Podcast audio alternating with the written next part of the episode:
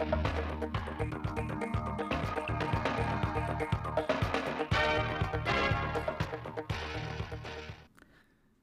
kính chào quý vị và các bạn đến với chương trình thời sự ngày 19 tháng 9 của Đài Phát thanh và Truyền hình Thanh Hóa. Chương trình đang được thực hiện trực tiếp trên sóng FM tần số 92,3 MHz. Đến nay trên địa bàn tỉnh có trên 140 dự án đầu tư nước ngoài với tổng vốn đầu tư hơn 14,6 tỷ đô la Mỹ, đứng thứ 8 cả nước về thu hút đầu tư trực tiếp nước ngoài FDI. Theo số liệu từ Sở Kế hoạch và Đầu tư, 8 tháng năm 2022, toàn tỉnh đã thu hút thêm được 4 dự án FDI với số vốn 41 triệu đô la Mỹ.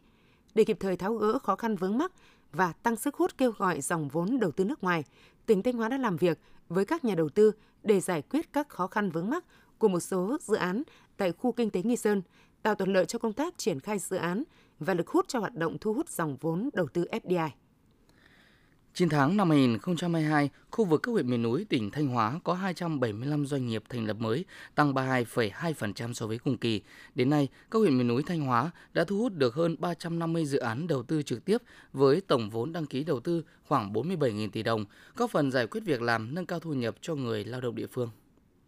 Đến nay, huyện Cẩm Thủy đã hình thành được 4 vùng sản xuất tập trung, gồm vùng sản xuất mía đường nguyên liệu, vùng sản xuất rau an toàn tập trung, vùng sản xuất cây quả tập trung – vùng sản xuất cây thức ăn chăn nuôi, vùng sản xuất cây dược liệu, cây gai xanh và phát triển vùng trang trại chăn nuôi tập trung quy mô lớn, ứng dụng công nghệ cao. Nhiều mô hình đã liên kết sản xuất và bao tiêu sản phẩm với đơn vị doanh nghiệp nên đầu ra ổn định, góp phần đưa giá trị thu nhập trung bình 1 hecta trồng trọt của huyện Cẩm Thủy đạt trên 80 triệu đồng một năm, tăng hơn 20 triệu đồng so với năm 2015. Đến ngày 30 tháng 8, 100% các tri bộ trên địa bàn huyện Thiệu Hóa đã đại hội tri bộ nhiệm kỳ 2022-2025 hoàn thành trước một tháng so với công văn chỉ đạo của tỉnh ngày 30 tháng 9. Qua đại hội có 278 tri bộ trên 330 tri bộ cơ sở bầu tri ủy với 958 đồng chí, trong đó có 822 đồng chí ủy viên tái cử, tri ủy viên là nữ chiếm 10%, khoảng 80% bí thư tri bộ tái cử, về trình độ văn hóa, có 125 đồng chí có trình độ đại học và cao đẳng. Về trình độ lý luận chính trị, có 15 đồng chí có trình độ cao cấp và 144 đồng chí có trình độ trung cấp. Thực hiện quyết định số 08 ngày 28 tháng 3 năm 2022 của Thủ tướng Chính phủ về việc thực hiện chính sách hỗ trợ tiền thuê nhà cho người lao động. Đến nay, Ủy ban dân thành phố Thanh Hóa, Ủy ban dân thị xã Bỉm Sơn và thị xã Nghi Sơn đã phê duyệt và thực hiện hỗ trợ cho 74 doanh nghiệp chi hỗ trợ cho 2.059 lao động với kinh phí hỗ trợ là 3 tỷ đồng. Ủy ban dân thành phố Thanh Hóa, Ủy ban dân thị xã Bỉm Sơn và thị xã Nghi Sơn cũng đã hỗ trợ người lao động quay trở lại thị trường lao động cho 23 doanh nghiệp với 110 lao động, tổng kinh phí hỗ trợ 214 triệu đồng. Ủy ban nhân dân tỉnh yêu cầu Sở Giao thông Vận tải chủ trì phối hợp với Công an tỉnh, Sở Tài nguyên và Môi trường, Sở Thông tin và Truyền thông, Văn phòng Ban an toàn giao thông tỉnh, Ủy ban nhân dân các huyện, thị xã, thành phố và các đơn vị liên quan tăng cường các lực lượng chức năng thực hiện kiểm tra, xử lý vi phạm về tải trọng phương tiện, kích thước thùng xe lưu thông vào ban đêm, tăng cường sử dụng thiết bị ghi hình để ghi lại hình ảnh phương tiện vi phạm. Tiếp theo là phần tin trong nước. Từ ngày 19 đến 24 tháng 9, Ủy ban Thường vụ Quốc hội họp phiên chuyên pháp luật cho ý kiến về nhiều nội dung quan trọng, trong đó có dự án luật đất đai sửa đổi.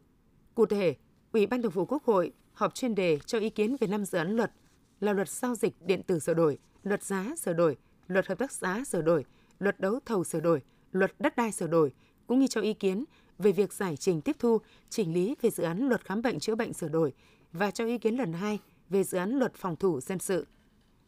Chính phủ vừa ban hành Nghị định số 65 sửa đổi bổ sung một số điều của Nghị định số 153 ngày 31 tháng 12 năm 2020 quy định về chào bán, giao dịch trái phiếu doanh nghiệp riêng lẻ tại thị trường trong nước và chào bán trái phiếu doanh nghiệp ra thị trường quốc tế. Theo đó, Nghị định số 65 bổ sung khoản 4 và khoản 5 điều 5 về nguyên tắc phát hành và sử dụng vốn trái phiếu. Cụ thể, đối với trái phiếu đã phát hành tại thị trường trong nước, doanh nghiệp chỉ được thay đổi điều kiện – điều khoản của trái phiếu quy định tại điều 6 nghị định này khi đáp ứng các quy định sau. A. Được cấp có thẩm quyền của doanh nghiệp phát hành thông qua. B. Được số người sở hữu trái phiếu đại diện từ 65% tổng số trái phiếu cùng loại đang lưu hành trở lên chấp thuận. Mệnh giá trái phiếu cũng được sửa đổi tăng từ 100.000 đồng hoặc bội số của 100.000 đồng lên 100 triệu đồng hoặc bội số của 100 triệu đồng.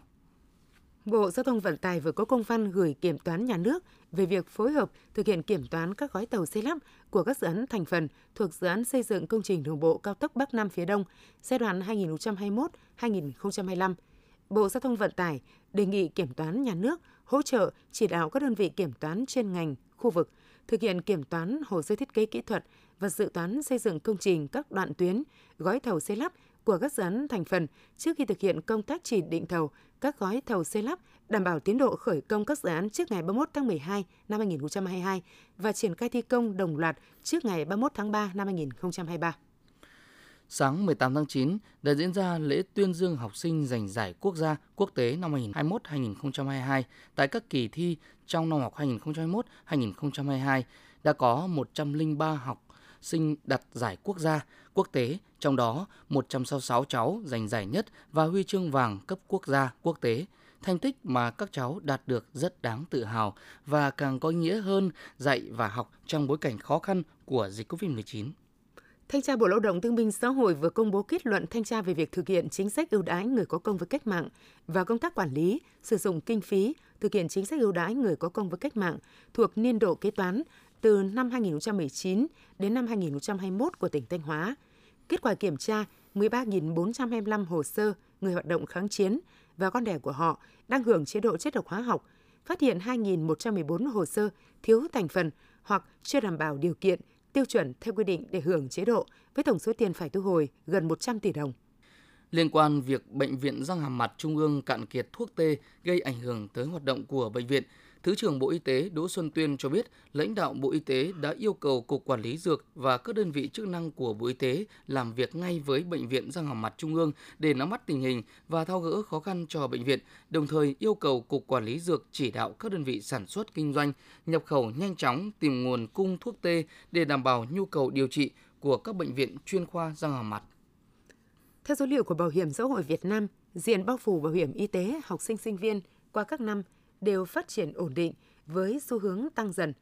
Trong năm học 2021-2022, cả nước có khoảng 18,8 triệu em tham gia bảo hiểm y tế, đạt tỷ lệ 96% tổng số học sinh sinh viên của cả nước. Điều đó thể hiện nhận thức của các bậc phụ huynh về quyền lợi ý nghĩa, tầm quan trọng của việc tham gia bảo hiểm y tế cho con em đã được nâng cao. Nhiều phụ huynh chuyển từ quan niệm chỉ tham gia bảo hiểm y tế lúc ốm đau sang tâm thế chủ động tham gia bảo hiểm y tế ngay từ khi các con đang khỏe mạnh, coi đó là cách tốt nhất để phòng ngừa, ứng phó rủi ro và góp phần chia sẻ với cộng đồng thông qua việc tham gia bảo hiểm y tế.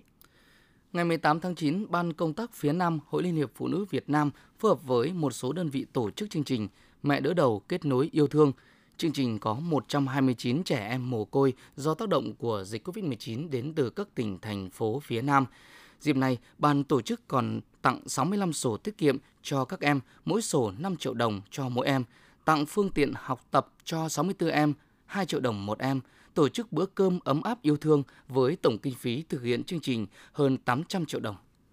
Theo tin từ Bộ Ngoại giao, 67 công dân Việt Nam đang được cảnh sát Campuchia bảo vệ lấy lời khai. Đại sứ quán và bộ đội biên phòng Việt Nam đang phối hợp với Cục lãnh sự Bộ Ngoại giao, các cơ quan chức năng Campuchia đưa công dân về nước trong thời gian sớm nhất. Bộ Ngoại giao đã chỉ đạo Đại sứ quán đảm bảo đầy đủ điều kiện sinh hoạt cho công dân trong quá trình đợi làm thủ tục về nước.